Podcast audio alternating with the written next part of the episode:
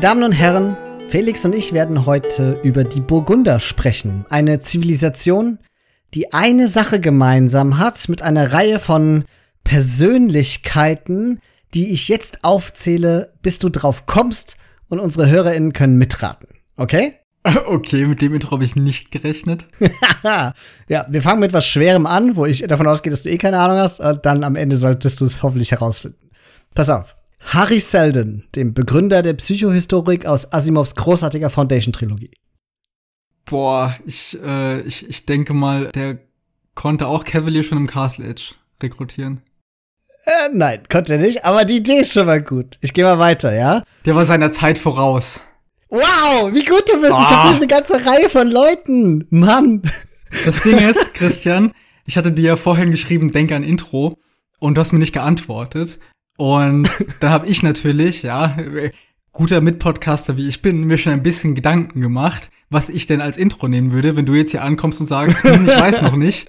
Und das erste, worauf ich kam, war auch irgendwas mit ihrer Zeit voraus und so, weil die ja viel dahingehend haben. Von daher. Toll, ich dachte, ich bin voll klug mit meinem kreativen Intro, dabei kamst sogar du auf die Idee. Das kann ja nicht so kreativ gewesen sein.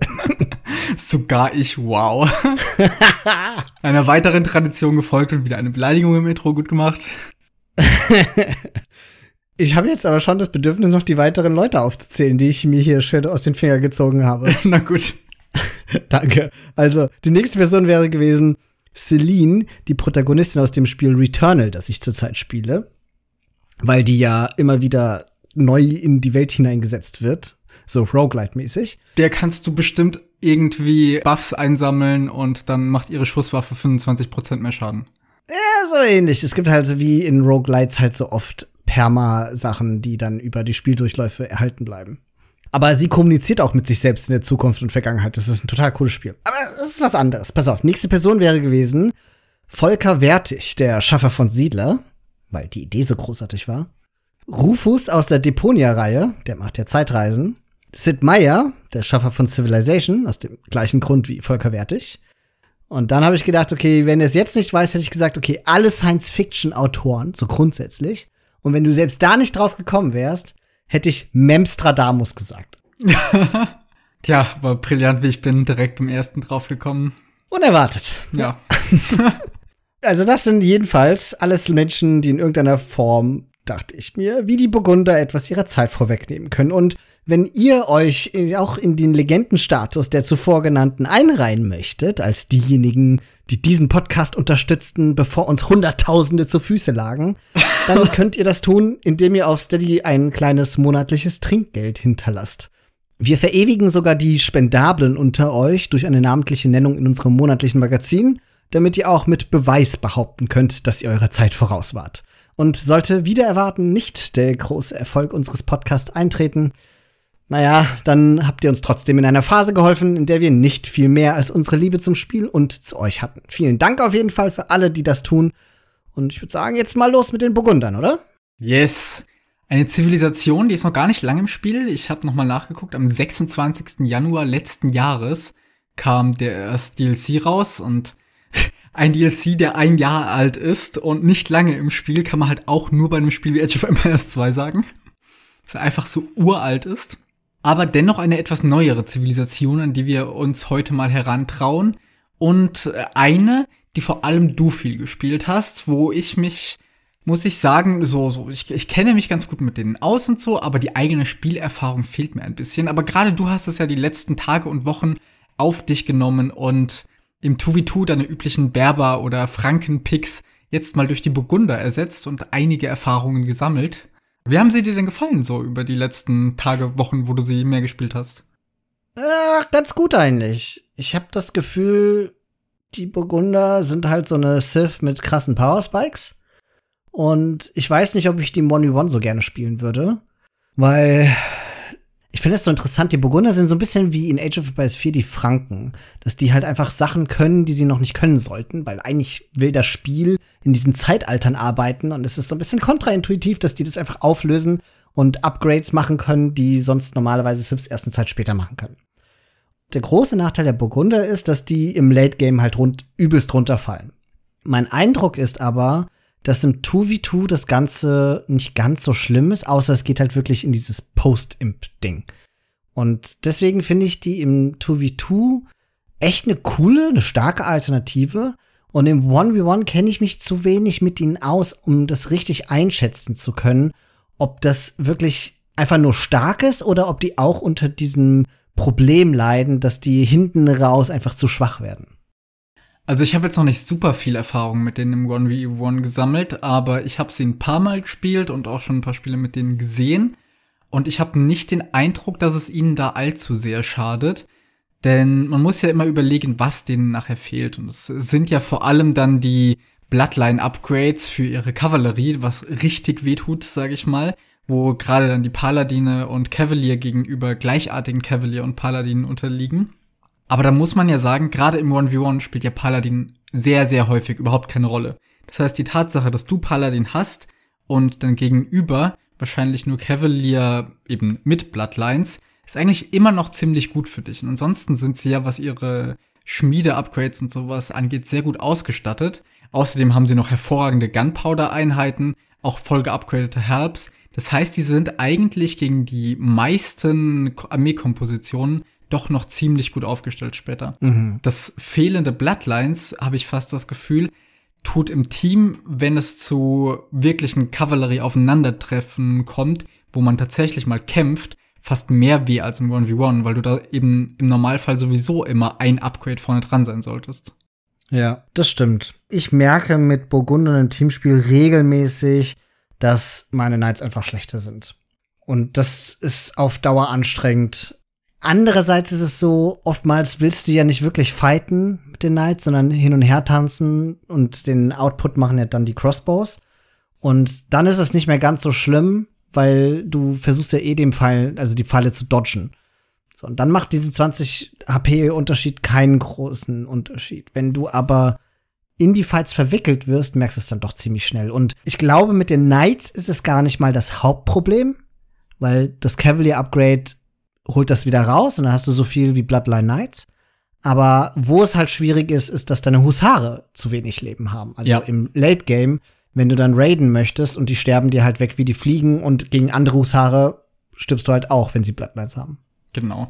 Worüber wir hier gerade reden, ist ja, wir haben gerade einen sehr plötzlichen Einstieg direkt in den ersten Bonus gefunden, ist ja, dass die Burgunder ihr Cavalier Upgrade einen Zeitalter früher erforschen können und gleichzeitig alle Upgrades im Stall nur halb so teuer sind. Das heißt, Husbandry kostet nur die Hälfte, Cavalier kostet nur die Hälfte und was man direkt in Impia schon erforschen kann, weil man Cavalier haben sollte, Paladin, was ja sauteuer ist normal, kostet auch nur die Hälfte.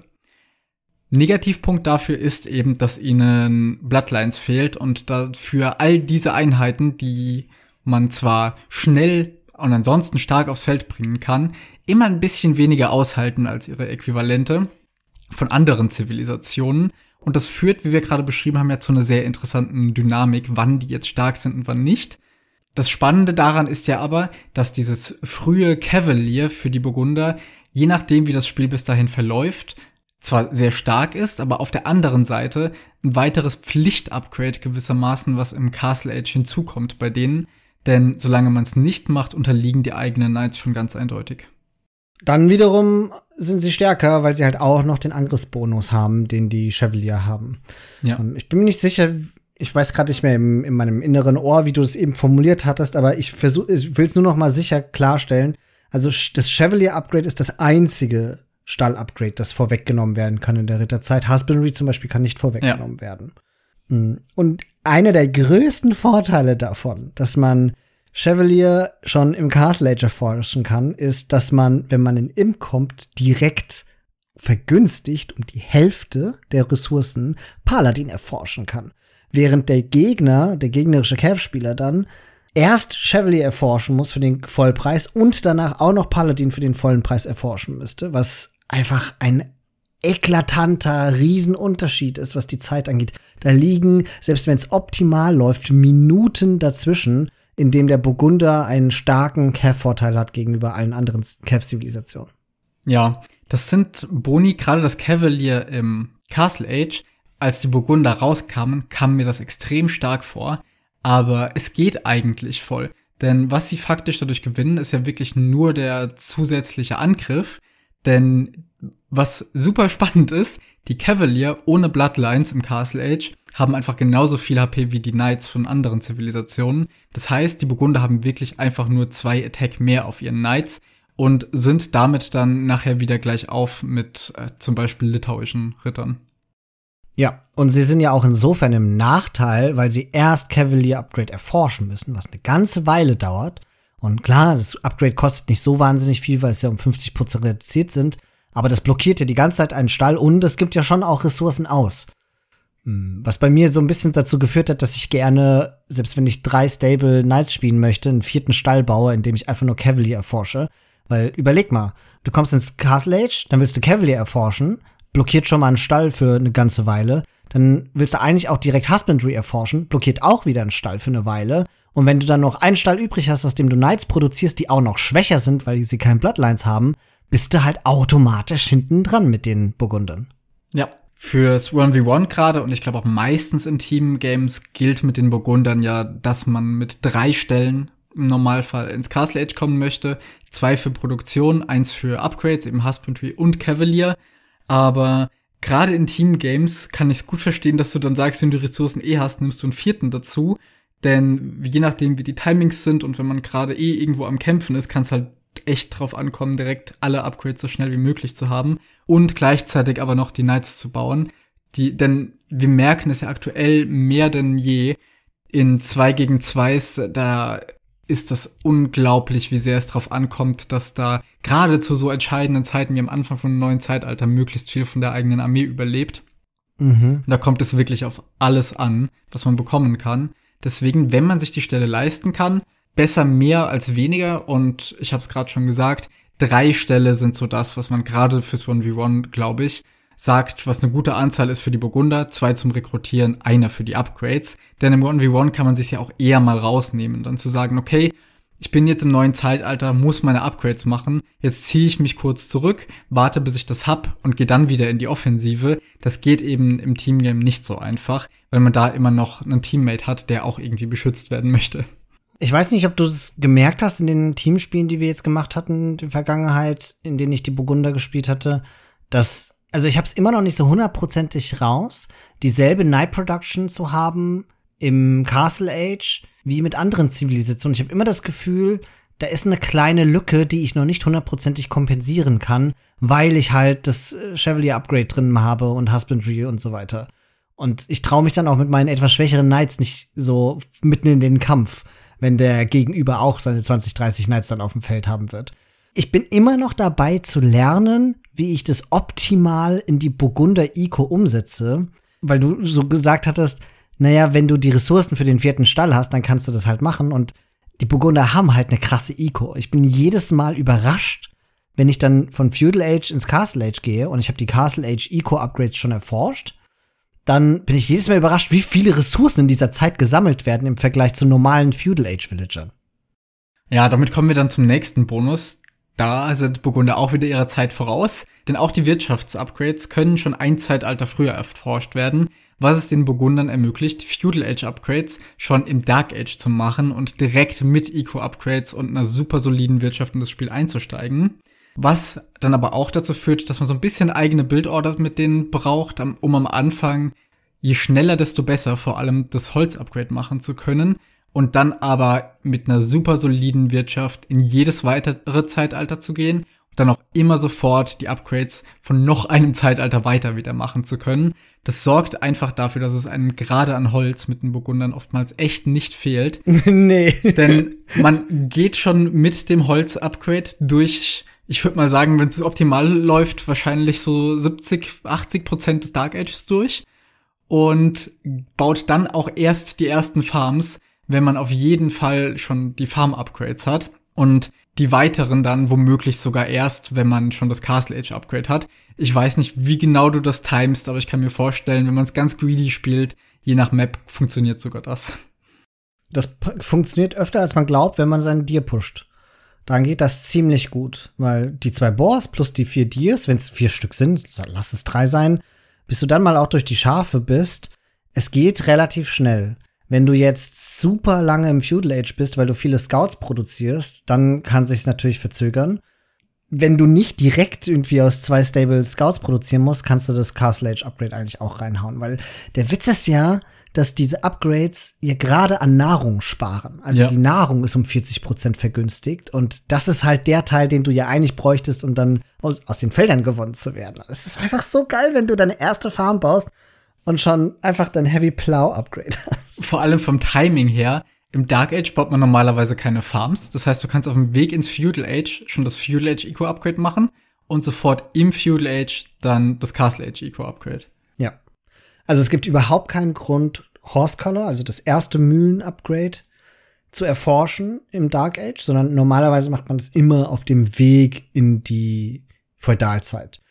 Der einzige Grund, warum man es vorher machen würde, ist, wenn aus irgendeinem Grund derart delayed ist oder stark gelamed wurde, dass man halt wirklich Farms bauen muss. Dann wiederum ist es vielleicht sogar empfehlenswert, weil man sowieso länger braucht. Das Holz-Upgrade ist so eine andere Geschichte. Ich habe jetzt in den vergangenen Tagen mal einige Sachen ausprobiert und herumexperimentiert und dabei verschiedene Modelle probiert. Ähm, von total greedy mit Eco-Upgrades, indem ich nur zwei auf Holz geschickt habe, so früh ich konnte, also in der Regel direkt mit dem ersten Bohr Force droppen, damit ich genug Nahrung habe und gleichzeitig einen Will kann, um auch noch das Holz-Upgrade zu erforschen und dann mit zwei Wills auf Holz bis ins Feudal Age zu klicken, das geht. Mit einer 19 oder sogar 20 Pop, also 20 Pop geht auf jeden Fall, 19 Pop geht sogar auch. Aber das ist ein bisschen stressig und ich bin mir nicht sicher, ob das wirklich was bringt oder ob es nicht sinnvoll ist, das Holz-Upgrade auch eher beim Hochklicken in die nächste Zeit zu machen. Und dann reichen wiederum die drei auf Holz, wie man das halt normalerweise bei einer Scout-Build-Order macht. Und dann kannst du mit den Burgundern aber auch mit 18 Pop hochklicken oder 19 Pop meinetwegen. Und zwar ziemlich bequem und holst dir trotzdem die, die beiden Upgrades dann auf die nächste Zeit. Und ich bin mir immer noch nicht, ich bin noch nicht so richtig entschlossen, was von beidem ich besser finde. Also Holz-Upgrade während dem Dark Age machen oder auf dem Weg ins Feudal Age. Und beides fühlt sich saustark an. Hm, also für mich als den eher Makrospieler klingt natürlich das im Dark Age zu machen immer schon verlockender. Ich habe da auch schon ein bisschen rumprobiert. Ich habe das früher immer gemacht, indem ich ein bisschen dir gepusht habe, weil sobald man das erste Hand unterm Town Center hat und die Villager ein bisschen effektiver dann die Nahrung sammeln, kann man sich leisten. Ich habe es jetzt kürzlich aber auch schon mal probiert, indem ich gleich am Anfang einfach mit sieben auf Nahrung gegangen bin und dann erst mein Lumbercamp gebaut habe, so dass man dadurch ein bisschen schneller Nahrung sammelt und konnte es mhm. mir dann auch recht schnell leisten. Und das hat mir ziemlich gut gefallen, vor allem weil man dann nicht aufs Deer-Pushen angewiesen ist. Ja, es ist halt spannend. Man kann, glaube ich, je nach Spielstil ein bisschen variieren, wann man sich diese Upgrades holt. Aber egal wie man es macht, spätestens wenn man in der Feudalzeit ist, sollte man sie erforscht haben. Und in jedem Fall fühlt sich stark an. Also zu stark, als es eigentlich sein dürfte. Weil der Unterschied auch beim Holzsammeln mit dem ersten Holzupgrade, also du merkst das richtig stark. Man hat ja so ein, du ja mit Sicherheit auch, ich habe so ein ungefähres Gefühl dafür, wie meine ICO sein müsste, was die Sammelrate angeht, ohne dass ich das in Zahlen die jetzt ausdrücken könnte. Aber ich gucke zu einem bestimmten Zeitpunkt im Spiel oben auf meine Ressourcen und sage, okay, alles standardmäßig und ich kann erkennen, wenn es zu wenig oder zu viel ist. Wenn ich zum Beispiel geradet wurde oder wenn ich Idle Time hatte oder sonst was. So rein vom Feeling her, oder? Das hast du doch bestimmt auch. Ja, klar. Burgunder mischen das komplett auf.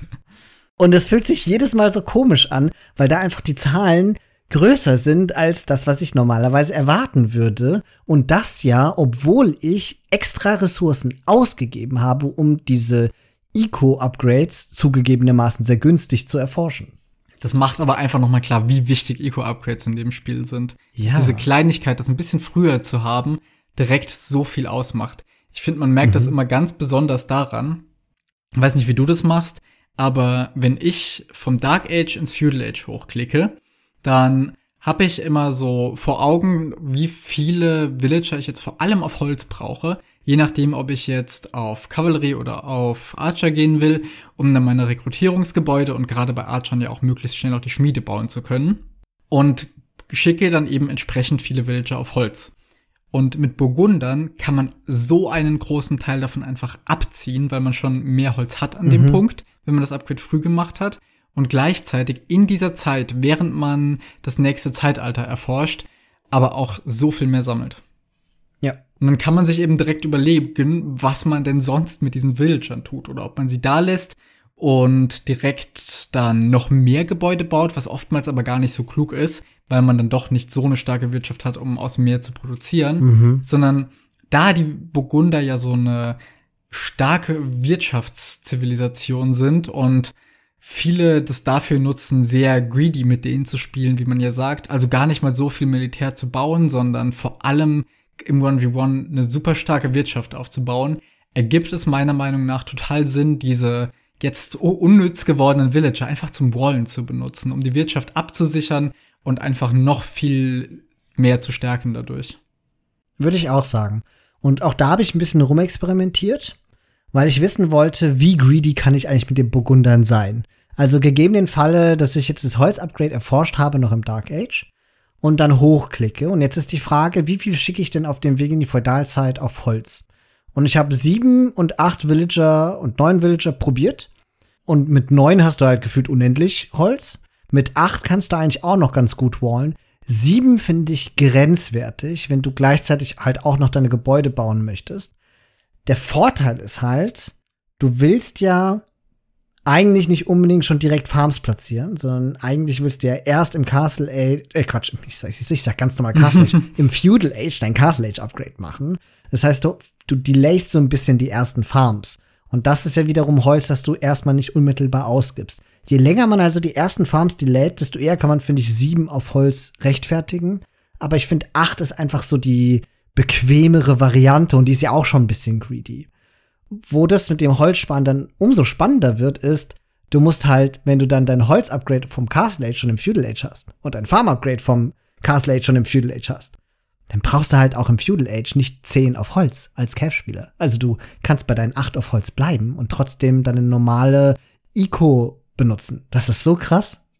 Ja, und da gilt dann ja aber auch, mit den Burgundern muss man ja eben einplanen, dass man am Anfang vom nächsten Zeitalter erstmal mehr Ressourcen brauchen wird, um sich eben all die nötigen Cavalry-Upgrades inklusive eben Cavalier leisten zu können. Von daher sollte man sich dann schon klar machen, dass diese zwei, die jetzt von Holz da weniger gebraucht werden, schon auch auf andere Ressourcen müssen und jetzt nicht irgendwie die fünfte Palisadenreihe ziehen. Denn man sollte wirklich die, gerade das Gold und die Nahrung dann auch bereit haben. Ansonsten merkt man gerade gegen andere Zivilisationen, die vielleicht noch einen anderweitigen Bonus auf ihre Knights haben, wie jetzt Teutons oder Berber, vielleicht auch Franken, dass man ganz schnell keine Chance hat ohne das Upgrade. Ja, das ist ein sehr guter Punkt. Über ein Wirtschaftsupgrade haben wir noch gar nicht gesprochen, das aber auch betroffen ist von diesen ganzen Boni und das ist äh, Schubkarre, Wheelbarrow. Die kannst du theoretisch auch im Dark Age machen, aber es gibt halt überhaupt gar keinen Grund, das zu tun, weil man baut ja noch keine Felder. also ja. es gibt eigentlich kaum was, was davon irgendwie betroffen wäre. Im der Ritt in der Feudalzeit in der Feudalzeit, so muss ich jetzt denken, genau. In der Feudalzeit Schubkarre zu erforschen, kann sich mit den Burgundern sogar ein bisschen früher lohnen als mit anderen Siths. Ich bin ja auch so der typische 36 Pop, okay, ich mach noch Schubkarre und klick hoch Typ. Mit Burgundern geht's vielleicht zwei, drei, vier Pop früher. Einfach weil es auch günstiger ist und es nicht so schlimm ist. Und das delayt nicht unbedingt dann deine Castle Age Zeit. Und dann kannst du auch mit 34 oder 35 Pop easy hochklicken. Du brauchst nicht die 36 plus Schubkarre. Ja, Wheelbarrow ist ja an sich so ein Upgrade. Da könnte man wahrscheinlich ja einen eigenen Podcast drüber machen, zu welchem Zeitpunkt das jetzt Sinn ergibt und auf welchen Ressourcen und wann nicht. Ich mache das immer sehr nach Gefühl, je nachdem, wie viele Farms ich jetzt habe und was für Ressourcen mir fehlen, weil Wheelbarrow ja so ein richtiger Effizienzmultiplikator für die bestehenden Villager ist, das, das sich aber so unterschiedlich je nach Ressourcenart auswirkt. Mhm. Und gerade bei den Burgundern ergibt es ja aber oft Sinn, weil man eben eine größere Farmwirtschaft auch hat und nicht wie bei Archern dann einfach nur Holz und Gold sammelt, wo das ja bei regelmäßig geupdateten Lumbercamps gar nicht so viel ausmacht. Aber auch hier ganz oft muss man sich eben fragen, bringen mir nicht vielleicht ein paar Villager doch noch mal mehr? Ja, auf jeden Fall. Ich würde sagen, je mehr Felder man hat, desto eher lohnt sich Wheelbarrow. Und deswegen als Archer-Spieler sehe ich das überhaupt nicht unbedingt als Pflicht-Upgrade.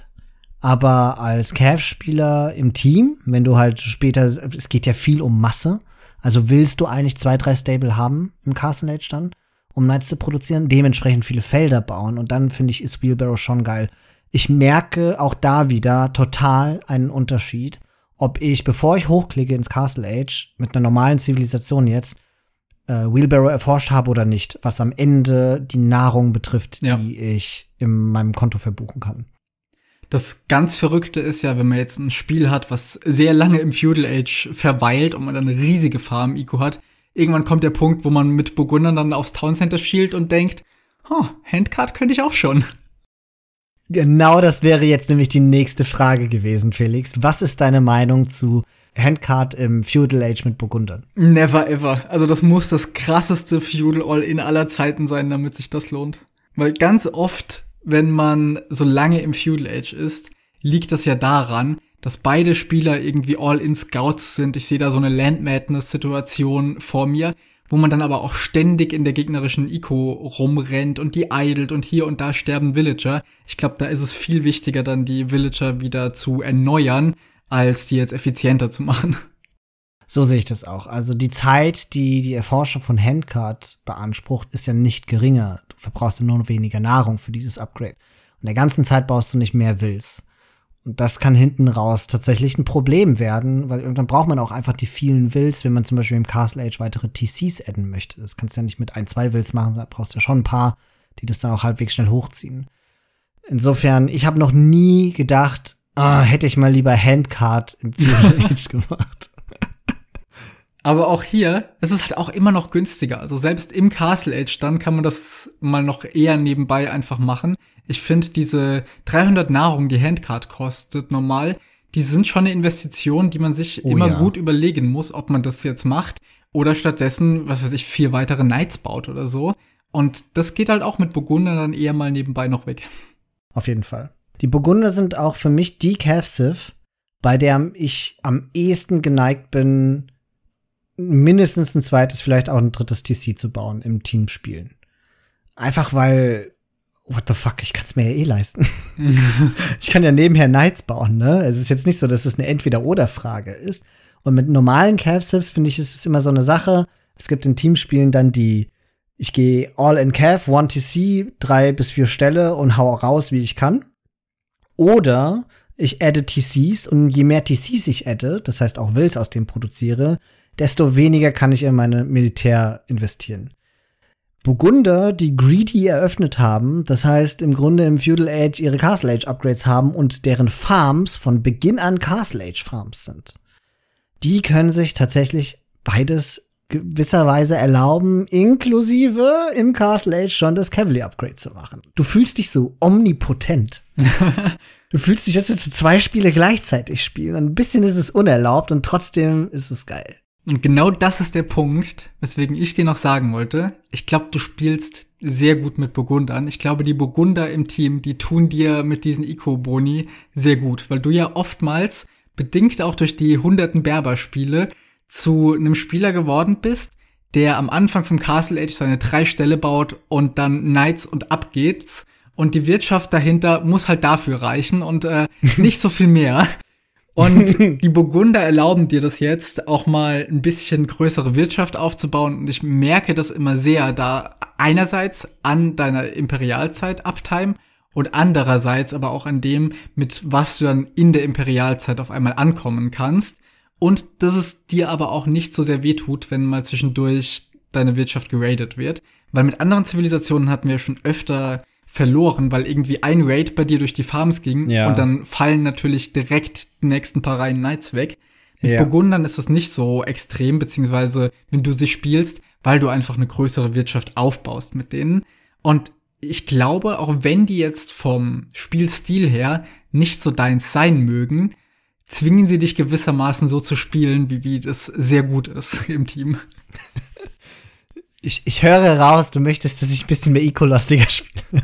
Das hast du jetzt interpretiert. ich, ich habe nur gelobt, dass du sehr gut mit Burgundern spielst. Ja, danke. Und ich bin mir sehr sicher, dass du auch mit allem, was du gesagt hast, recht hast. Und ich sollte wahrscheinlich auch mit den anderen Sims ein bisschen eco-lastiger spielen. ich nehme mir das mal hier so als Vorsatz, ja, hier öffentlich verkündet, verkündet dass ich es mir danach im Nachhinein vorwerfen lassen kann, wenn es dann doch nicht so ist. Irgendwie muss ich meinen Stil ja ein bisschen ändern. also du hast recht. Es fühlt sich ja auch viel cooler an, so zu spielen, wenn man eine fantastische Eco hat und nicht die ganze Zeit auf dünnem Eis läuft. Andererseits, der Nervenkitzel ist halt auch schon irgendwie stark. Und mit Burgundern ist halt das Gegenteil der Fall. Du hast nicht diesen Nervenkitzel, sondern du hast dieses Gefühl von Omnipotenz. Und das ist vielleicht auch nicht so förderlich in manchen Situationen. ja, vor allem, wenn die Cavalier oder Paladine dann nachher im Vergleich zu Cavalier oder Paladin anderer Zivilisationen mal gar nicht mehr so omnipotent sind. Ja, ja, also vor kurzem hatten wir irgendwo mal ein Spiel, wo wir gegen Franken gespielt haben und ich war Burgunder und ich habe einfach nur da gestanden und gedacht, scheiße, ey. so ein Minderwertigkeitskomplex, ja. Ich bin zwar der Erste, der so toll ist, aber also bin auch der Erste, der dann stirbt, wenn alle toll sind. Ja, bis dahin muss das Spiel vorbei sein. Oder zumindest so weit gewonnen, dass es nicht mehr drauf ankommt. Mhm. Ja, und das charakterisiert sie doch, oder? Also, das ist doch so das Ding der Burgunder. Die ersten sein, die ersten, die ihre Upgrades haben, die ersten, die die äh, Cavalier oder Paladine haben und dann ordentlich aufräumen, weil hinten raus werden sie einfach Schwierigkeiten haben und werden überrascht. Es gibt von den Burgundern doch nur wenige Einheiten, die hinten raus stärker sind als üblicherweise. Und ich finde, das führt doch zum nächsten Bonus von ihnen. Und das sind Gunpowder Units. Die sind auch im Late Game extrem stark, weil sie 25% mehr Angriff haben, also mehr Schaden machen. Davon betroffen sind Hand Cannoneers, davon betroffen sind Bombard Cannons, die die Burgunder haben. Und für den absolut typischen Fall, den man so hat, dass man auf Wasser Burgunder spielt und Galleons baut, die natürlich auch. Ja, und hier kommen wir an einem Punkt zu etwas, was mir in letzter Zeit immer klarer wird. Ich weiß nicht, ob es dir aufgefallen ist, als du ab und an mal 1v1s von mir gesehen hast und sowas. Ich werde immer mehr mit den Schießpulvereinheiten und insbesondere den Handcannoniers warm und binde die öfter in meine Armeekompositionen ein. Und dadurch ist mir umso mehr klar geworden, dass gerade im 1v1 den Burgundern nach hinten raus gar nicht so viel fehlt. Denn gegenüber anderen Archer-Siths haben sie ähnliche Probleme wie viele Kavallerie-Zivilisationen das haben.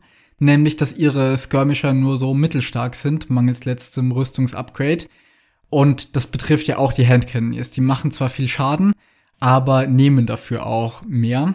Aber gerade gegenüber anderen Kavallerie-Zivilisationen, wo man jetzt meinen sollte, ah, die Paladine, denen fehlt dann ja schon mit Bloodlines was und die anderen Zivilisationen haben das womöglich. Einerseits, ich habe es vorhin schon gesagt, Paladin spielt im 1v1 keine allzu große Rolle. Und andererseits, ganz oft, wenn zwei Kavallerie-Zivilisationen aufeinandertreffen, läuft es auf beiderseitig Handcannons und Helps hinaus, die dann aufeinander rennen. Und hier auf einmal sehen die Burgunder wieder echt gut aus, wenn die mhm. Gunpowder-Einheiten 25% mehr Schaden machen und die Helps voll geupgradet sind. Ja, ich weiß gar nicht, wie verhält sich das denn? Also wenn da ein Haufen Handcannoneers auf einen Haufen Helps schießen, wie viele äh, Handcannoneers braucht man denn, um so einen Help zu töten? Also ist das dann nicht auch Overkill oder machen die das von alleine perfekt, so dass das mit den 25% mehr Schaden nicht wasted ist? Weil ich stelle mir das so ein bisschen vor wie bei Crossbows, weißt du? Wenn du dann jetzt Crossbows hättest, die 25% mehr Schaden machen würden und die lässt du dann auf die Halberdiers schießen, dann hättest du ja auch irgendwann Overkill. Ja, aber also es ist ja so, so ein Handcannoneer macht ja schon 17 Damage und ein Halberdier hat 60 HP. Das heißt, du brauchst echt nicht viele von denen, um einen Halberdier zu one-shotten. Und du baust ja, da sie auch erst in der Imperialzeit verfügbar sind, Handcannoneers sowieso an einem Punkt, wo du jetzt nicht anfängst, da Fünfergruppen von denen zu micron, um einzelne Halberdiers zu one-shotten, sondern du microst Handcannoneers im Grunde nie, wie du das mit Archern machen würdest. Und gerade deswegen die 25% mehr Schaden, das sorgt einfach dafür, dass die Halberdier schneller wegsterben. Okay. Ja, das Ding ist, die Handcannoneers haben ja auch Boden, äh, Bonusschaden gegen Infanterie, aber ich glaube, das ist dann nicht auf die Halberdiers bezogen, ne? Weil richtige Infanterie müssten, also da habe ich das Gefühl, ist das dann richtiger Overkill. Weil mit dem Bonusschaden zusammen machen die ja irgendwie sowas wie 30 Schaden an so, einem, an so einer Infanterieeinheit. Oder nicht? Ja, also 25. Du, ich weiß nicht genau ehrlich gesagt, wie es aussieht, aber Handcannons zerstören halt einfach alles an Infanterie und wie viel Bonusschaden das jetzt genau ist, darauf kommt es echt nicht mehr an. Ja. Jedenfalls mein Punkt ist, im 1v1 das Late Game von den Burgundern ist nicht so übel, wie es auf den ersten Blick mhm. scheint, am ehesten, wie du ja auch vorhin schon meintest, tut das fehlende Bloodlines-Upgrade bei den Husaren weh.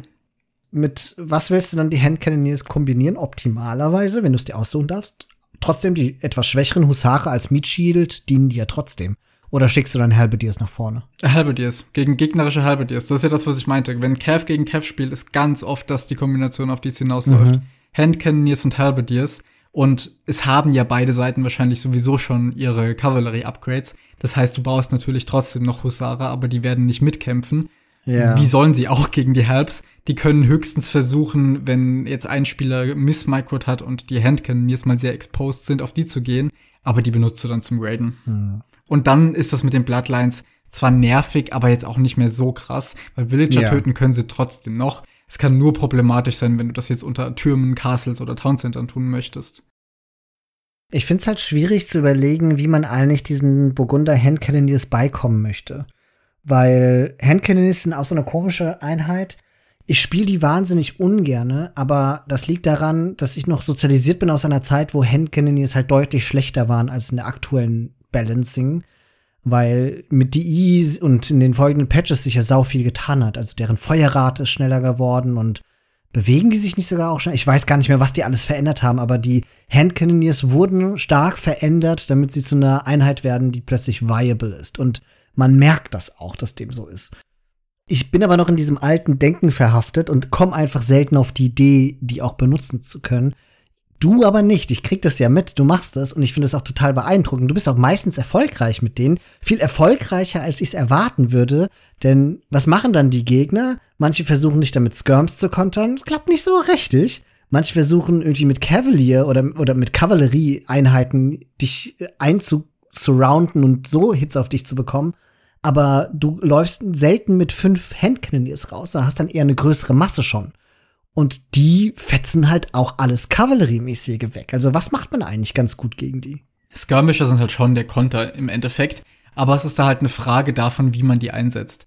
Handcannoneers sind ja auch eine Einheit, die extrem wenig HP haben, deswegen immer ein Meatshield vorne dran brauchen. Das werden im Normalfall Herbs sein oder je nachdem, an welchem Punkt man ist und gegen was man spielt, vielleicht auch Husare oder sowas. Mhm. Und da ist ja der Punkt, gerade wenn es Helps sind, auch gegen die machen Skirmisher ja Bonusschaden. Also die kontern schon ganz gut alles, aber auch die Skirmisher ihrerseits brauchen wieder irgendwas vorne dran. Letztlich kommt es dann einfach drauf an, was die andere Zivilisation jetzt an Upgrades hat, also ob die Skirmisher voll geupgradet sind, ob das jetzt womöglich Turbidians sind, die noch mal ein bisschen schneller werfen dann und vor allem aber auch, was sie vorn dran stellen können und wie schnell das nachgebaut werden kann. Denn da muss man ja sagen, die Helps, wenn die sich vorne gegenseitig bekämpfen und von der einen Seite schießen da Handcannoneers drauf und von der anderen Seite Skirmisher, dann werden natürlich die Helps, die nur Skirmisher zu Hilfe haben, schneller sterben und dann sind die Skirmisher auf einmal im Nahkampf. Hier kommt es wirklich drauf an, die, die Komposition ein bisschen drauf auszurichten, dass man irgendwann die Handcannoneers auch trifft. Gerade Siege kann da ein bisschen helfen. Oder je nachdem, wie gut man das selbst microt und auch wie gut der Burgunder das microt, irgendwann mal doch noch ein Kavallerieansturm, der dann hauptsächlich die Handcannoneers trifft und eben nicht mehr die Helps, die vielleicht schon im Kampf verwickelt sind. Ja. Es kann echt schwer sein, mit denen umzugehen, aber auf der anderen Seite, wenn man es geschafft hat, einmal an die dran zu kommen, fallen halt auch sehr schnell alle gleichzeitig um. Ja, also ich glaube, es ist eine total sinnvolle Ergänzung und macht die Burgunder auch eine, zu einer recht abwechslungsreichen Zivilisation, auch im 1v1. Dadurch, dass die halt diese diese Option haben, auf die Handcannoneers zu gehen, weil sie bei denen halt auch noch mal ein bisschen mehr Sinn ergibt als bei anderen Zivilisationen. Ich, ich mag die Burgunder und hab sie selten gespielt und durch den Podcast jetzt, den wir, also dass Leute entschieden haben, dass wir mal die Burgunder sprechen, hat das so eine kleine Renaissance für mich jetzt gebracht und jetzt habe ich Lust, sie häufiger zu spielen das gilt, glaube ich, nicht nur für die 2v2s, sondern auch für, wenn wir 3 gegen 3 oder 4 gegen 4 spielen, weil die auch ein fantastischer Pocket sind, mit dem man boomen kann wie kaum mit einer anderen Zivilisation. Boah, ich dachte schon, du sagst jetzt, und durch die habe ich auch Lust bekommen, mal wieder 1v1 zu spielen. nee. Weißt du, so weit geht der Spaß dann doch nicht. nee, nee, nee. Also da bist du schon derzeit sehr weit voraus, so weit, dass ich sie noch nicht mal sehen kann. Ein abschließendes Wort noch zu den Handcannoneers. Und ich glaube, da kommt der Bonusschaden von den Burgundern noch mal besonders rein, also die 25% extra. Denn ich glaube, das sorgt so ein bisschen dafür, dass die burgundischen Hand-Cannoneers halt auch zu wesentlich mehr zu gebrauchen sind als zu dem Infanteriekonter, weil die jetzt auf einmal auch gegen Kavallerie noch mehr Schaden machen, als sie sonst schon tun. Und dadurch es auch mit größeren Massen davon eher mal aufnehmen können, wenn sie jetzt in eine blöde Situation geraten sind. Ich würde sagen, um das Kapitel mit den Wirtschaftsupgrades so ein bisschen abzuschließen, es ist Zeit für eine Frage, die uns eingereicht wurde zu den Burgundern. Racefreak hat gefragt, wann macht man Wirtschaftsupgrades auf Wassermaps und auf Arena? So, ich, der altbekannte große Arena-Spezialist, habe nur eine Antwort dafür und sage, naja, auf Arena boomst du mit Burgundern. also machst du die so früh es geht. Ich glaube trotzdem gar nicht so anders, als wir es auf den offenen Maps machen würden. Ich glaube, Handcard im Feudal Age ist halt immer noch kein Ding. Aber sicherlich wirst du auf jeden Fall mit deinen ersten Farms warten, bis du das Castle Age Upgrade hast. Alles andere ist, glaube ich, ja, so mehr oder weniger Standard. Je eher, desto besser, um den Boom ein bisschen zu erleichtern, dass du halt früher hochklicken kannst. Ja, ich würde mal sagen, gerade auf Arena, wo man jetzt sicher ist und keine frühe Uptime gefragt ist, fällt so ein bisschen dieses mit dem Holz-Upgrade warten, bis man schon hochgeklickt hat oder sowas weg, sondern möchte das wirklich einfach so früh haben wie nur möglich. Ja. Die, genau, und das ist ein wichtiger Punkt. Also eigentlich willst du die so früh haben wie nur irgendwie möglich. Und normalerweise sagt man ja schon, auf geschlossenen Maps ist ein Fast Castle ja schon ziemlich viable. Aber ein Fast Castle bedeutet, dass du lange Zeit im Dark Age bleibst, nur ganz kurz im Feudal Age bist und dann in die Ritterzeit hochklickst. Mit Burgundern kann man schon überlegen, ob man nicht so schnell wie es geht ins Feudal Age geht und sich da die Early Eco Upgrades holt vom Castle Age und dann trotzdem aber eine halbwegs fast castleige Zeit hinbekommt. Ja, da braucht man allerdings dann auch extra Build-Orders, vor allem wenn man dann auch noch die Castle Age Upgrades haben möchte für Farms, dann erst seine Farms bauen will und trotzdem dann bald genug Ressourcen haben möchte, um hochzuklicken.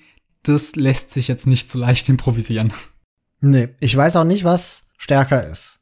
Ob du sagst, du gehst Early Feudal, machst deine Castle Age Upgrades und baust dann deine Farms, die ewig halten, oder ob du trotzdem normales FC spielst und dann halt auf drei TCs schneller kommst und so boomst. Ich weiß ehrlich nicht, was besser ist.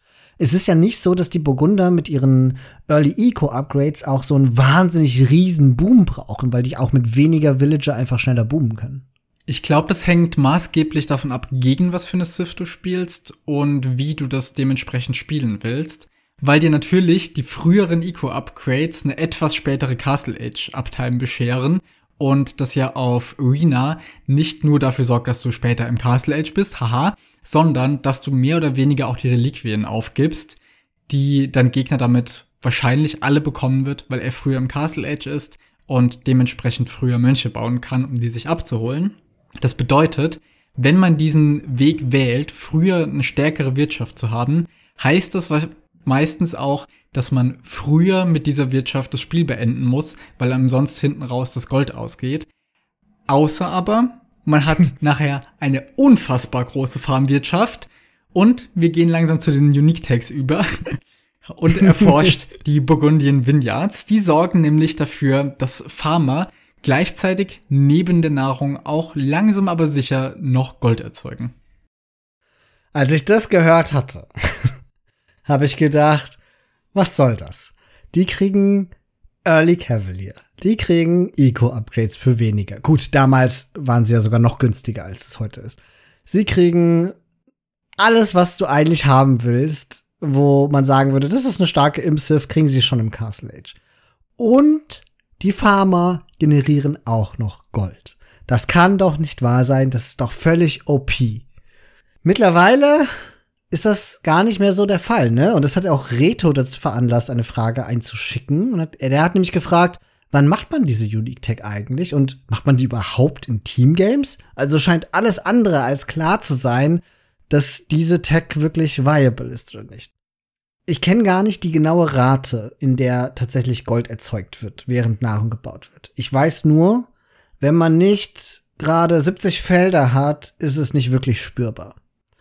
Umgekehrt, an dem Punkt, an dem du diese riesige Anzahl an Feldern haben kannst und dann wirst du mit Burgundern ja auch unfassbar viel Nahrung haben und dir diese Unique Tech leisten können. Wenn ich, ich komme nie in die Verlegenheit zu überlegen, oh, ich kann sie mir nicht leisten, ich hätte sie aber gerne.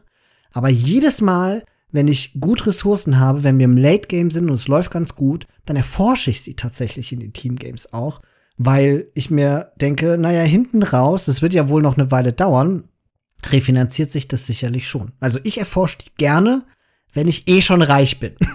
genau das ist, glaube ich, der Punkt.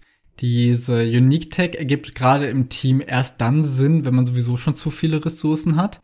Denn andernfalls gibt man erstmal sehr viele Ressourcen dafür aus und bringt sich dadurch in eine Situation, wo man dann gar nicht weiß, ob man überlebt, bis sich das rentiert hat. Und gerade im Teamgame ist es halt mit dieser Technologie genauso wie mit den Reliquien. Die sind auf einmal gar nicht mehr so wichtig, weil man später sowieso Trade aufbaut und der so effizient ist in den meisten Fällen, dass man auf das bisschen Reliquiengold nicht angewiesen ja. ist, beziehungsweise das bisschen Reliquiengold auch in Teamgames sich eben gar nicht so sehr auswirkt, wie das im 1v1 der Fall ist. Und im 1v1 gilt wahrscheinlich ähnliches. Also diese Technologie ergibt dann Sinn, wenn man sich schon vorne sieht und so ein bisschen absichern möchte, dass einem mhm. auch sicher das Gold nicht mehr ausgeht. Denn sie ist eben auch nicht so super günstig und man kann sich wirklich dadurch auch erstmal wieder ein Stück zurückversetzen gewissermaßen und den eigenen und den Vorsprung erstmal wieder verlieren, wenn das dazu führt, dass man erstmal weniger Militär baut. Also ich vergleiche diese Unique Tech eigentlich immer ganz gerne mit dieser neuen Unique Tech von den Vietnamesen, dass die beim Holzsammeln Gold sammeln und finde, dass es, also zumindest in meinem Kopf abgespeichert ist, dass es genauso effizient ist. Du brauchst halt echt viele, die das machen, damit sich das auch irgendwie signifikant zeigt. Was ich halt nicht tun würde, ist das im Castle Age zu erforschen, weil es ist ja die Castle Age Unique Tech und ich habe im Castle Age nicht genug Farms, dass ich das rechtfertigen kann. Dann nehme ich lieber die 400 Nahrung davon und klicke in die nächste Zeit. Ja, auf der anderen Seite muss man aber auch sagen, die 300 Gold, die es kostet, sind jetzt auch nicht so krass viel dass man da sagt, boah, da hätte ich mir was weiß ich was von holen können.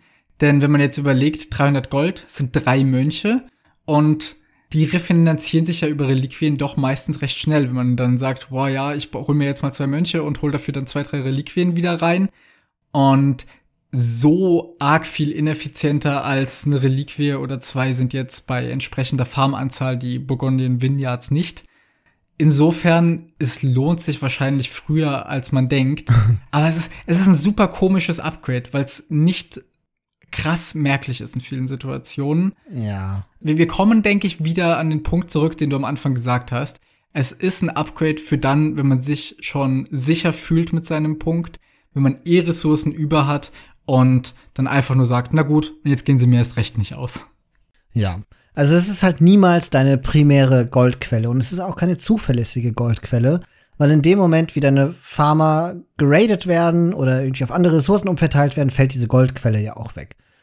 Reliquien sind ja immerhin halbwegs sicher in den Monasteries, solange die nicht zerstört werden. Und es ist natürlich sehr viel schwerer, so ein Monastery mit Reliquien zu zerstören, als einzelne Villager zu raiden. Und es gibt halt auch keinen Grund, finde ich, diese Tech zu erforschen, ehe man diese große Anzahl von Farms hat. Aber und das ist das Interessante.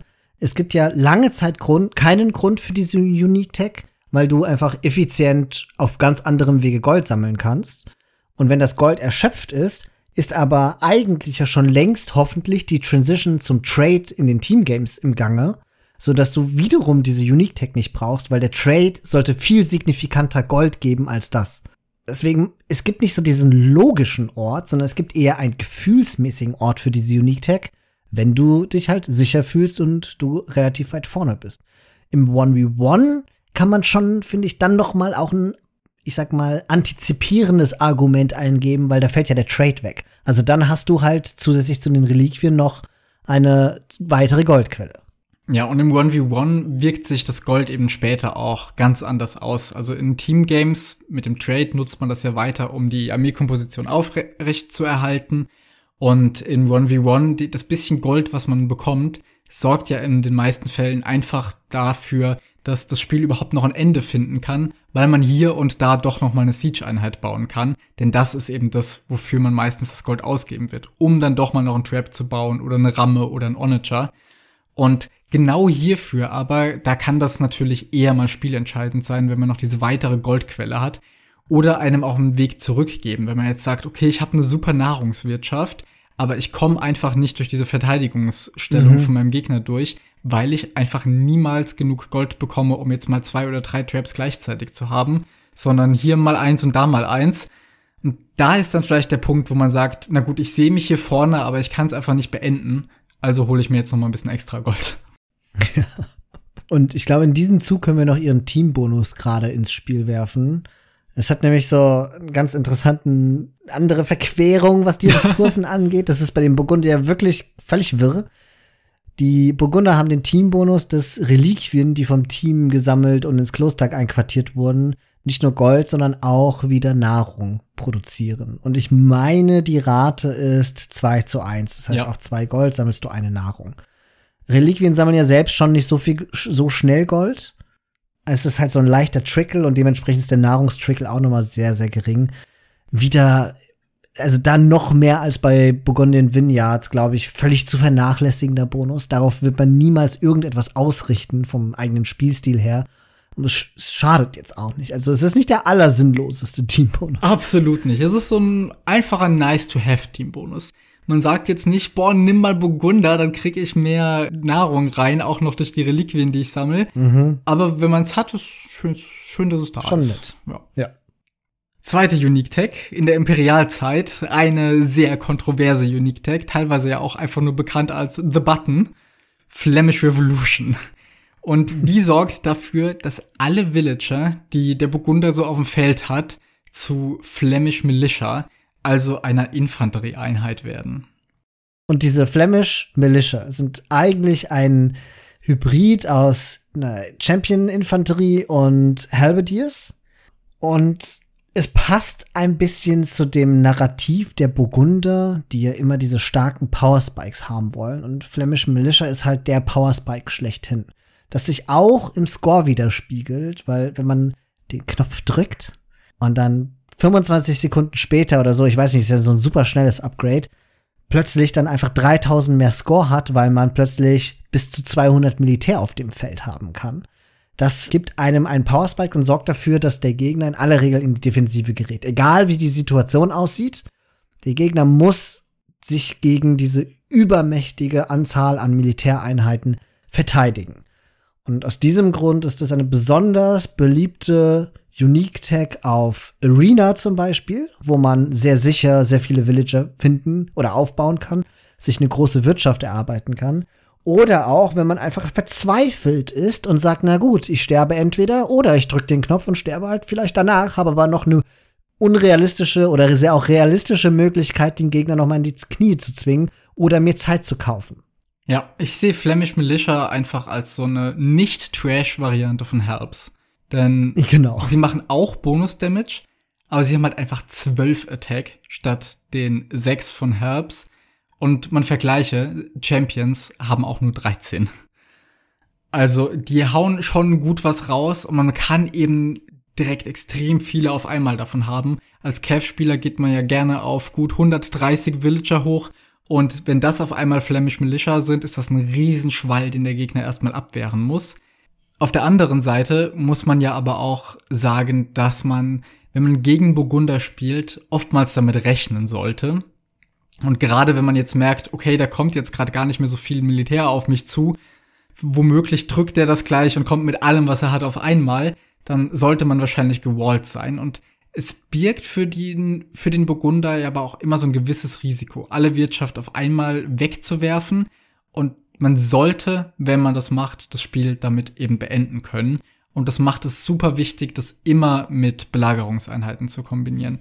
Also immer, wenn man Flemish Revolution macht, sollte man Traps oder geupgradete Rammen, was auch immer man gerade zur Verfügung hat, was man bauen kann, bereit haben, um das Ganze zu unterstützen, um mit diesen Flemish Militia, die letztlich eben doch immer noch Infanterie sind, nicht einfach unter irgendwelchen Castles zu verenden. Also es gibt sehr viele Voraussetzungen dafür, dass diese Flemish Revolution tatsächlich funktioniert. Das muss man bedenken. Man sagt das so leichtfertig, ja, man drückt einen Knopf und dann hat man diese ganzen Einheiten. Tatsächlich gibt es sehr viel Vorarbeit, die geleistet werden muss. Also erstens musst du ja sicher genug eine Eco haben mit so vielen Wills, dass sich das lohnt. Ich habe regelmäßig Leute gesehen, die mindestens 150 Wills haben wollen, bevor sie das drücken. Also mit Leute meinte ich jetzt durch Pros. Ja. Du brauchst schon wirklich diese Übermacht an Militär, damit das sinnvoll ist. Die zweite Voraussetzung ist, du brauchst Nahrung in deiner Bank, weil danach sammelst du erstmal keine Ressourcen. Du musst mit deinen TCs in der Lage sein, permanent Villager zu erschaffen. Und zwar aus möglichst vielen TCs, weil du ja im Grunde reboomst. Und diese Nahrung gibst du dann aus, um deine Felder wieder neu bewirtschaften zu können. Das dritte ist, Flemish Militia sind nur dann stark, wenn sie voll geupgradet sind. Und das ist ja etwas Unübliches als den Burgunder, die ja eher auf Gunpowder und auf Cavalier gehen. Du wirst ziemlich sicher nicht schon von Beginn an volle Infanterie-Upgrades haben. Das heißt, bevor du diese Flemish Militia machst, gehst du erstmal in deine Schmiede und gehst alle Infanterie-Upgrades durch. Und auch noch Arsen und auch noch Squires und all den Kram, den du brauchst, damit diese Flemish Militia dann auch den Impact haben, den du dir von so einer großen Masse auch wünscht. Und deswegen ist es gar nicht so einfach, diesen Knopf zu drücken. Ja. Man sieht das dann auch immer so schön, wenn irgendwelche Pro-Spiele gecastet werden in Capture Age, man langsam merkt, okay, die Night-Produktion geht zurück, aber dafür werden jetzt Infanterie-Upgrades gemacht. Was ist da los? Ja, dann ja. so, aha, ja, das ist hier der Plan. Und auf einmal stehen dann 150 Flem Flemish Militia auf dem Feld, die man ja im Übrigen, nachdem man das gedrückt hat, nachher auch aus Towncentern weiterhin bauen kann, was glaube ich noch niemals irgendwer getan hat. ja, völlig sinnlos du willst vor allen Dingen ja erstmal, also eine ganze Weile lang wirst du in deinen TCs nichts anderes machen, außer Villages zu produzieren. Und selbst wenn du es irgendwann tun wollen würdest, dann müsstest du ja den Towncentern irgendwie jetzt auf einmal Sammelpunkte geben, die für die Flemish Militia gelten und nicht mehr für Villager. Allein oh das macht's ja schon unfassbar kompliziert. Und das ist, glaube ich, für mich schon Ausschlussgrund, dass ich das niemals machen würde. Ja, stimmt. Das würde alles noch. Ich würde dann Flemish Militia auf meine Farms schicken und die Villager irgendwie ins Kriegsgebiet. Das tust du sowieso schon, von daher. Vielleicht kann man da noch den einen Hinweis bringen. Da es ja üblicherweise so ist, dass man Flemish Militia drückt und dann erstmal 20, 30, 40 Wills queued. In aller Regel ist man sehr schnell popcapped. Und du hast schon betont, die ganzen Flemish Militia bringen nichts, weil der Gegner ahnt, dass das kommt, also baut er Castles und macht Stonewalls und alles. Du brauchst den Siege, aber wenn du dann sehr schnell Popcap bist, kannst du den Siege am Ende nicht bauen. Der muss vorher da sein. Der muss vorher da sein. Das ist nämlich das, worauf ich hinaus will. Der Siege sollte auf dem Feld sein, bevor man den Knopf drückt, nicht erst danach, sonst wird's schwierig. Ja, auf jeden Fall.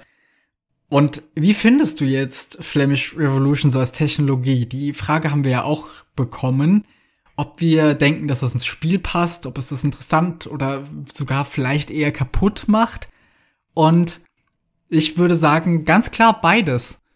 Also ich finde diese Technologie unfassbar interessant, wenn ich die in irgendwelchen Spielen sehe. Es gab auch, ich glaube, T90 hatte das gecastet, mal unter diesen verrückten Videos, die er regelmäßig raushaut, wo jemand bei der Hälfte von diesem Spiel dann Flemish Revolution geklickt hat er hat all seine Villager dadurch verloren, extrem viele vom Gegner getötet, aber seine ganzen Flemish Militia dabei auch weggetradet. Und danach waren sie dann ungefähr wieder gleich auf und das Spiel ging noch mal eine Stunde. Das sorgt für super einzigartige Spiele auf der einen Seite, aber auf der anderen Seite, ähnlich wie das bei, ja bei den Sizilianern auch ist, und passenderweise kamen die ja mit dem gleichen DLC, dieses einen Knopf drücken und auf einmal hat man da Dutzende Militäreinheiten rumstehen, passt nicht so recht in das Spiel. Es ist, es ist aber auch sehr einzigartig. Es ist die Frage, ob es nicht da reinpasst, weil es einfach nicht zum Konzept passt oder nur, weil es jetzt nach 20 Jahren was Neues ist. Ich bin mhm. mir nicht so ganz sicher, was ich von dieser Technologie halte. Ich finde es, wie gesagt, beim Zuschauen super witzig, aber irgendwie widerstrebt es mir auch irgendwie einfach, dass diese Technologie existiert. Ja, also T90 zum Beispiel ist ja auch jemand, der sehr lautstark sagt, dass er das überhaupt nicht gut findet, weil es nicht ins Spiel passt. Ich habe das vorhin hm, schon mit der Intention gesagt, dass es viele Voraussetzungen für diese Technologie gibt, damit ja. die Sinn ergibt, um diesem Argument von T90 auch ein wenig entgegenzutreten ja. und zu sagen, ist es mehr als nur ein, ich drück mal den Knopf und dann passiert das. Genau. Ich finde das ein super Punkt von dir. Das ist eine Diskussion, die auch im Rahmen von irgendwelchen Paradox-Spielen schon öfter aufkam, ob es jetzt gute Elemente sind oder nicht und was Strategiespiele und so strategisches Hinarbeiten auf bestimmte Sachen jetzt auszeichnet. Und es ist immer die Diskussion, ja, ist es ja, ist es jetzt besser, wenn man Ressourcen früh ausgibt und dann nachher gewissermaßen die Früchte davon erntet? Oder ist es das gleiche, wenn man die Ressourcen einfach anspart und auf einen Schlag dann die Früchte davon bekommt? Also ob ich jetzt sage, ich gebe immer mal wieder ein bisschen was aus und muss damit gewissermaßen früh meine Investitionen wohin lenken, oder ob ich sage, ich spare einfach mal und später mache ich alles auf einmal. Und natürlich ist das erste davon, wenn man ganz langsam die Investitionen lenken muss und sich früh auf was ausrichtet, das strategischere, was der Sache nach ja auch besser in Age of Empires als Strategiespiel passt. Und dieses, ich drücke nur den Knopf und auf einmal habe ich 150 Einheiten da stehen, ist genau dahingehend so ein bisschen ein Trugschluss, weil das nicht das ist, was da passiert, sondern wir haben es jetzt alleine darüber, dadurch, wie lange wir schon darüber gesprochen haben, so ein bisschen gezeigt, es steckt viel mehr dahinter. Man muss Siege vorbereiten, man muss die Upgrades machen, man muss eine Wirtschaft haben, die sich, falls man damit nicht das Spiel sofort entscheidet, auch wieder aufbauen kann. Nicht erst danach, sondern am besten schon währenddessen, damit jeder gefallene Flemish Militia schon wieder durch einen Villager ersetzt wird. Das ist so ja. viel Vorbereitung, dass ich sagen würde, diese Technologie ist nicht einfach Knopfdrücken, Spiel gewinnen, sondern die geht mit sehr viel Vorbereitung einher. Und passt, was das angeht, durchaus in das Spiel rein, weil es ja eben auch möglich für den Gegner ist, das dann auch zu spotten, zu bemerken, wenn das jetzt wahrscheinlich äh, in die Nähe rückt und sich ein bisschen darauf vorzubereiten und weil es eben auch mit den Risiken einhergeht, dass man jetzt auf einmal schon davor Ressourcen auf, ausgeben muss für die Upgrades für Flemish Militia, die einen dann, wie immer, wenn man auf einmal umtaggt, wieder zurückfallen lassen können. Also man muss ja auch dazu sagen, es ist ja ein teures Upgrade. 1200 Nahrung, 650 Gold. Das ist ja alles Nahrung, die du eine Zeit lang nicht ausgeben darfst. Wenn du jetzt noch die ganzen Nahrungskosten von den Infanterie-Upgrades dazu zählst, dann wird das ja immer mehr und immer mehr. Also eigentlich bahnt sich das an und ein Gegner, jemand, der gut im Spiel ist, wird das spüren. Ich habe trotzdem ein Problem mit dieser Unique Tech. Es ist halt nicht das Problem, das T90 damit hat, aber mein Problem damit ist, du wirst als Gegner, du wirst das kommen sehen, aber es zwingt dich dazu, in die Defensive zu gehen. Oder All-In zu spielen und zu versuchen, das zu beenden, bevor der Knopf gedrückt wurde. Und mir gefällt es nicht, wenn eine Sith eine Technologie oder irgendetwas hat, was prinzipiell, also mit, mit jedes Mal, wenn es getan wird, eine direkte Konsequenz nach sich zieht, die immer die gleiche ist. Und das ist in dem Fall ich kann plötzlich angreifen und der andere muss in die Defensive gehen. Ja, weil es, was, ist, was nicht vorkommt, ist, da kämpft einer dann mit seinem Militär, mit dem er gespielt hat, mit der Strategie, die er hatte, einfach so weiter wie vorher. Sondern der baut dann überall Burgen, der wird sich sichern, der wird diesen, diesen Wall, diesen Schwall an Einheiten erst vernichten und kann dann wieder zum Militärschlag ausholen. Und das gefällt mir nicht, dass man damit den Gegner einfach in die Defensive zwingen kann. Das finde ich einen guten Punkt, ja. Das äh, ist noch mal was ganz Neues und ich bin gerade am überlegen, ob es andere Zivilisationen gibt, von denen man das Gleiche sagen könnte. Und natürlich ist es ja so, dass man sich unterschiedliche Map Control sichert und unterschiedliche Upgrades schon vorbereiten sollte, je nachdem, wogegen man spielt, um auf ein paar Sachen einfach gefasst zu sein. Aber du hast ja. schon recht, es ist nirgendwo so krass wie gegen Burgunder mit Flemish Militia, wo auf einmal dieser Riesenhaufen an Einheiten dastehen kann. Und man muss ja auch noch sagen, die Flemish Militia haben, was das angeht, den gleichen Vorteil wie Condottiero ja auch, dass sie kein Einheiten-Upgrade mehr brauchen, sondern es gibt sie nur in der Imperialzeit und eben bis auf die Blacksmith-Upgrades sind sie, was das angeht, voll geupgradet. Und sie sind keine Trash-Unit. Ja. Du hast ja gesagt, das ist die Nicht-Trash-Variante von Help. Die sind stark. die sind echt stark. Du kannst damit Burgen auseinandernehmen, wenn du willst, wenn du genug von denen auf die Burg schickst und du wirst ja genug von denen haben.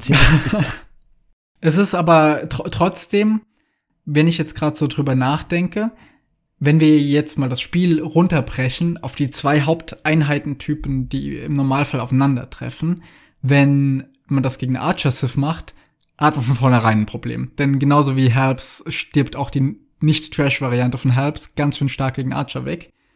Und wenn du das gegen eine Kavallerie-Zivilisation machst, hast du zwar mit den nicht Trash-Helps ein Konter gegen die Kavallerie.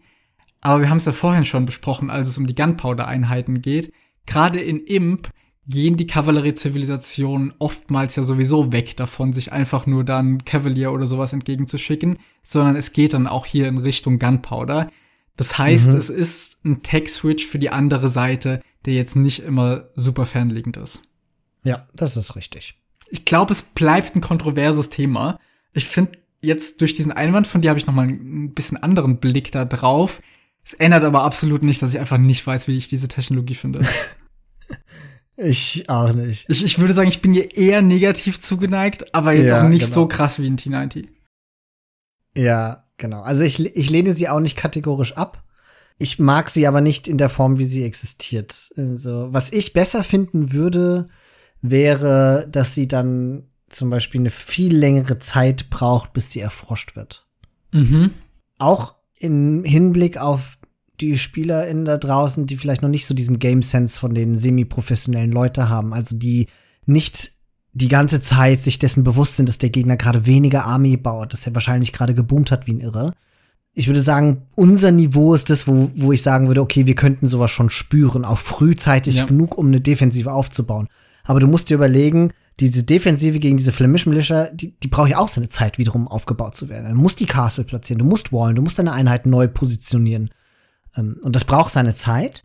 Und ich glaube, gegenüber SpielerInnen, die halt nicht diesen Game Sense haben, wirkt diese Flemish Revolution einfach, okay, der schnippt mit den Fingern und schon, schon bin ich tot und ich bin chancenlos.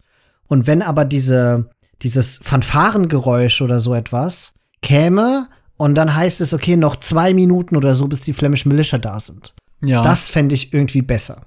Ja, und genau das Gegenteil ist ja der Fall. Also, ich habe gerade noch im Tech-Tree nachgeguckt, ich wusste nur, es ist kurz, aber nicht umsonst sagt man einfach nur den Button drücken. Es dauert nur zehn Sekunden, und zwar Sekunden. Age of Empires Sekunden, bis diese Technologie erforscht ist. Und das war's. Also, das geht wirklich super, super schnell. Was auch noch interessant wäre als Abwandlung davon, dass es nicht nur langsam geht, sondern nochmal im Hinblick auf das, was ich vorhin sagte, mit dem Aspekt, dass sich ja Strategie auch durch so langfristige Planung und das Hininvestieren auszeichnet. Stell dir mal vor, diese Technologie würde nicht nur irgendwie zwei Minuten dauern, sondern, oder vielleicht noch länger, sondern du musst über diesen ganzen Zeitraum hinweg immer wieder so stückweise Ressourcen bezahlen, bis es dann am Ende fertig ist. Oh, das wäre wieder gar nicht Age of Empires. Nee, überhaupt nicht, aber es wäre auch wieder interessant. Ja, das wäre echt witzig. Boah, ich weiß nicht, was mir weniger gefällt, wenn ich ehrlich bin. Ich glaube, dann finde ich die Lösung fast noch besser. Aber es würde so ein bisschen dem, diese, diese Plötzlichkeit wieder rausnehmen, ne? Ja. Worüber wir noch gar nicht gesprochen haben, aber bei plötzlich, ich mache jetzt die wackeligste Überleitung ever. Wenn so ein Coutelier plötzlich vor dir steht und einmal zuschlägt, weil er voll gecharged ist, einfach übermenschliche Kräfte hat und danach noch einmal zuschlägt und haut wie so ein Baby. Das muss doch verwirrend sein, oder? Ja, auch etwas, was es bis dahin in Age of Empires noch nicht gab. Die Unique Unit, äh, die andere neben Flemish Militia, die, die es im Castle gibt, von den Burgundern, der Courtier mit seiner Charge Attack. Also der erste Angriff, den die machen, macht immer noch mal mehr Schaden als der Standardangriff. Dann muss sich das eine ganze Weile wieder aufladen und danach können die noch mal so einen starken Angriff machen was dafür sorgt, dass das eine Einheit ist, die sehr stark sein kann, wenn sie viel gemicrot wird. Auf der anderen Seite aber im direkten Kampf ohne Micro vielen anderen Kavallerieeinheiten unterlegen ist. Hier zu dem Charge Attack. Ich habe eine lustige Anekdote. Leary ist ja zurzeit am Streamen. Man hätte es ja. kaum denken können. Ne? Auf einmal hat er angefangen und ich habe heute seinen Stream gesehen und hat, der hat er Burgunder gespielt gegen Hera in dem Spiel. Und da hat er auch Costelliers gebaut. Und das war so witzig. Der meinte dann irgendwann, oh Mann, ich wünschte, es gäbe ir irgend so einen Countdown oder sowas, damit ich sehen könnte, ob die chargen oder nicht. Und der ganze Chat so, naja, da ist so ein weißer Balken. Und Leary so, hä, wo ist ein weißer Balken? Und guckt sich seine Costelliers an, die gerade überhaupt nicht in Kämpfe verwickelt waren und dementsprechend schon voll gecharged waren. Und der weiß einfach nicht, dass es diesen Balken für die Charge-Attacks gibt. Das ist so verrückt. Also für alle da draußen, die das nicht wissen, wenn man so eine Einheit anklickt und unter der HP-Leiste ist dann bei den Couteliers so ein weißer Balken. Das sieht genauso aus wie bei den Mönchen, wenn sie ihren Glauben regenerieren. So regeneriert sich dann dieser Charged Attack.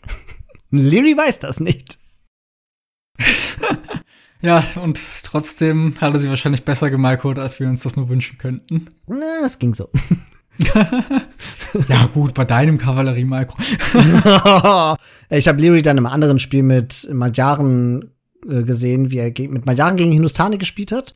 Und er ist dann auf Crossbows gegangen, logischerweise. Und Alter. es, ist, es ist nicht normal, wie der Micron kann. Aber das ist was eine Geschichte für einen anderen Podcast. Kehren wir zu der Unique Unit zurück. Ja, dieser Charge Attack sorgt dafür, dass man mit denen auf einmal Kämpfe nehmen kann, die man mit anderen Kavallerieeinheiten sich nicht trauen würde. Zum Beispiel hatte Reto bei uns ja auch auf dem Server gefragt, wie die sich jetzt gegen Pikes schlagen. Und da muss man natürlich, wie immer, antworten, es kommt drauf an. Ich habe das mal ein bisschen ausprobiert und bei gleichen Zahlen, also zum Beispiel fünf Costeliers gegen fünf Pikes, zerstören die Costeliers die Pikes halt noch viel mehr als Knights das tun, weil Knights gewinnen zwar auch schon im 1v1, aber die Costeliers brauchen natürlich so viel weniger Schläge da drauf durch diesen ersten sehr starken. Aber sobald die Pikes dann mal ein bisschen mehr werden, sieht das sehr schlecht aus. Also gegen ungefähr gleiche Zahlen kann man sich mit Costeliers eher mal trauen, einfach auf die Pikes drauf zu rennen und die schnell zu besiegen, bevor die besonders oft ihren Bonusschaden machen können. Aber sobald es mehr werden, sieht es eher schlecht aus. Außer man schafft es wirklich da drauf zu rennen, diesen Extraschaden zu machen, ganz schnell wieder abzuhauen und das Ganze noch ein oder zweimal zu wiederholen, mhm. was aber natürlich super mikrobedürftig ist. Also da gibt es interessante Szenarien und das sind auch nicht nur die einzigen. Also die Costeliers sind in vielen Hinsichten schwer zu kontern, zum Beispiel durch Mönche, denn ein Costier one-shottet einen Mönch einfach mit der äh, vollgechargten Attack. Und das heißt, so ein Mönch hat dann auf einmal gar nicht mehr so viel Zeit zum Vulolon, bis äh, er auf einmal am Boden liegt. Schlecht sieht's dann für die Costiers aber aus, wenn sie länger in Kämpfen drin sind, auch gegen andere Kavallerie. Denn hier zeigt sich auf einmal, dass sie einfach statmäßig nicht mithalten können und der erste Charge-Angriff nicht genug bringt. Kosteneffizient bei kleinen Anzahlen können sie noch traden, weil sie ja am, weil sie sehr günstig sind für Kavallerieeinheiten mit nur 55 Gold und 55 Nahrung. Das ist eine sehr günstige Kavallerieeinheit, weil es einfach so ist, dass je nachdem, wie man die Microt, sie gegnerische Einheiten schnell rausnehmen können und die übrigen Costiers sich dann eben auf die weniger Gegner konzentrieren können. Aber je länger die bei gleichen Zahlen in Kämpfe verstrickt sind, desto schlechter sieht es aus für die. Interessant ist bei den Costiers auch noch die Relation zu den anderen Einheiten, die die Burgunder so im Angebot haben. Denn sie sind tatsächlich vor allem von den Kosten her viel effizienter als Cavalier. Und das sieht ganz plötzlich ganz anders aus, wenn die Burgunder dann das Paladin-Upgrade machen können. Da kann Elite Costilier nicht mehr mithalten. Das heißt, wenn man irgendwie Castles aufs Feld bekommt, ergibt es gerade im 1v1 am Anfang mehr Sinn, Costiers zu bauen, als die auf die Cavalier zu gehen, weil die vor allem, was die Kosten angeht, viel effizienter sind. Das heißt, du willst eigentlich eine Transition von Costelier in Paladin. äh, um den effizientestmöglichen Weg zu nehmen, tatsächlich schon, ja. Aber es ist halt insofern ineffizienter, als du musst halt erst die Castles bauen, um deine Armee aufzu, also zu kriegen. Ja. Eigentlich machst du das während du deine normale Neidmasse hast. Ja, oder du spielst halt super greedy, drei Town Center, Castle in die Mitte davon oder irgendwie sowas. Genau, und das führt zu dem Punkt, an dem man eigentlich Custodiers sieht. Also die echten Anwendungsfälle für diese Unique Units sind geschlossene Maps. Ich, ich sehe niemanden mit Burgunder spielen, Boom und dann auf Paladin gehen. So, ich sehe die immer erstmal auf Costeliers gehen und später dann den Paladin-Switch machen. Das haben wir auch ganz viel bei King of the Desert war das, glaube ich, gesehen. Da gab es doch diese eine Map, wo in der Mitte diesen Hügel ist mit dem Monument oben drauf. War das King of the Desert? Boah, du fragst Sachen, ich weiß es nicht mehr. Ja, es waren so viele Turniere in letzter Zeit. Auf jeden Fall, es gab diese eine Map, wo dann oben dieses Monument war auf so einem Berg, wo man dann so spiralförmig runterreiten konnte. Und da haben viele Leute zum Beispiel mit den Costeliers gespielt, weil sie ihre Mobilität gut ausspielen konnten und halt auch Monks sehr gut snipen. Ah, das war hier die, der Random Map Scripting Cup. Ach, das war, wow, okay, das hätte ich niemals gewusst. Respekt, Felix, dass du das noch zusammengekriegt ja, deine, deine Beschreibung mit dem Spiralförmigen, die hat gerade die Erinnerung zurück. Ah, sehr gut. Naja, oder auf Arena, ja, oder auf solchen Maps, da sehe ich immer Costeliers, weil die halt mit diesem Charge Detect einfach gegen so viele verschiedene Einheiten stark sein können. In, insbesondere auch zum Beispiel gegen Gruppen von Crossbows, wo dann, Cav, also die normale Cav-Einheiten ja schon ihre Pathing-Probleme haben. Ich glaube, die haben Custodies zwar auch, aber das macht nicht so viel, weil die one-shotten die Crossbows dann. genau. Am Anfang war es ja sogar so, dass die irgendwie durch einen Bug doppelten Schaden mhm. oder sowas gegen alle möglichen Archer gemacht haben und selbst Cav-Archer gewone-shottet haben, was einfach absurd war. Aber das ist jetzt zum Glück nicht mehr so. Das Ding ist bei den Custodiers, wie gesagt, die Elite-Variante ist zwar super stark, ich habe mir das mal angeschaut, die besiegt sämtliche Cavalier im Spiel, außer, äh, außer den von den Bulgaren. Mhm. Aber die ist auf der anderen Seite halt auch sauteuer. Die kostet einfach nochmal Imp. Wow. Ja, wenn man sich zwischen dem entscheiden muss und Paladin zum halben Preis, die in den meisten Fällen auch noch stärker sind, immer Paladin. Ja, würde ich auch so sehen. Ich glaube, Coursier ist so die perfekte Einheit für irgendwelche Spiele, in denen man entweder geboomt hat oder aus einem anderen Grund früh in Castle hatte und dann so Kämpfe am Anfang vom Castle Age hat, wo man wirklich noch die Einheiten micron kann, das jetzt nicht so eine riesige Masse ist und dann voll ausnutzt, dass die so schwer zu kontern sind und gleichzeitig aber auch gar nicht so teuer, während man sich eben noch um die kümmern kann. Aber spätestens dann, wenn es in Imp geht, ergibt es einfach überhaupt keinen Grund mehr, diese Einheit zu bauen. Mhm. Ich finde, das Schwierige an den Costeliers ist halt tatsächlich das Micro dieser Einheiten, weil sich halt alles um diesen Charged Attack dreht. Und irgendwie ist das, keine Ahnung, also die Shrivamshas sind, sind ja auch eine besondere Einheit, weil die dieses, weil die diese kurze Unverwundbarkeit haben oder weil die diesen Arrow Damage da mehr oder weniger schlucken können, ohne Schaden zu nehmen oder auch Mang Damage, wie wir ja mittlerweile wissen. Und das finde ich irgendwie einen cooleren Bonus als den Charge Attack von den Costeliers. Ja. Weil mit Cavalry spielst du immer in einer größeren Gruppe. Ja, und wenn du dann, sagen wir mal, du hast dann deine 10, 15, 20 Custeliers und versuchst damit in so eine Army rein zu chargen, um dann den Schaden zu machen. Das Pathing ist schon ein bisschen blöd. So, und dann treffen die dann auf diese Einheiten. Und wie machst du das dann? Also du, ich habe ja normalerweise so eine Gruppe dann auf einer Control Group und nicht jede einzelne Einheit, logischerweise. Und wenn ich diesen Charge Attack machen wollte, dann möchte ich da rein chargen und dann nicht meine Control Group und sagen, oh, jetzt wieder zurückgehen. Da die aber alle so nacheinander auf den Gegner drauftröppeln, jeweils mit ihrem Charged Attack, stirbt vorne schon der erste Costelier, während der letzte Costelier noch nicht mal am Chargen ist, weil er noch längst nicht angekommen ja. ist. Also wie mache ich genau dieses Micro mit einer größeren Costelier-Gruppe? Ich bin da noch nicht so richtig drauf gekommen und habe das Gefühl, das klappt dann, wenn ich, also ich will den Angriff mit den Costeliers eigentlich erst machen, wenn ich sicher bin, dass ich irgendwie eine gute Positionierung meiner Einheiten habe. Nicht, dass der dann plötzlich sich mit seinen Archern zum Beispiel wieder in irgendeine kleine so Nook and Cranny da reinstülpt und ich dann wieder dastehe und sage, ich könnte chargen, aber ich komme nicht ran. Ich glaube, da gilt was ähnliches wie für die Steplancer. Solange man die in so einer Gruppe hat, dass man mit Box Formation noch ganz dicht mit denen aufeinander stehen kann und die super alle gleichzeitig micron kann, funktioniert das. Ja. Und danach ist einfach schon der Punkt gekommen, wo Knights einfach besser sind. Ja. Ist trotzdem schwierig, weil du willst sie ja zurück Micron eigentlich, wenn du das mit diesem Hit and Run machen würdest. Ja. Die Idee von denen ist ja der Hit and Run. Ja. So, und das funktioniert in Age of Empires nicht. Weil du müsstest die einzeln wegmicron, die, die schon fertig sind mit ihrem Charge Attack, die, die noch nicht dran sind, müsstest du noch zulassen. Aber das macht keiner. So wird, so funktioniert das Micro, finde ich nicht. Und deswegen, es macht sie jetzt zu einer sehr kompliziert zu microenden Einheit und ich bin da noch nicht so richtig dahinter gekommen. Ich mach das immer so, ja, es wird schon.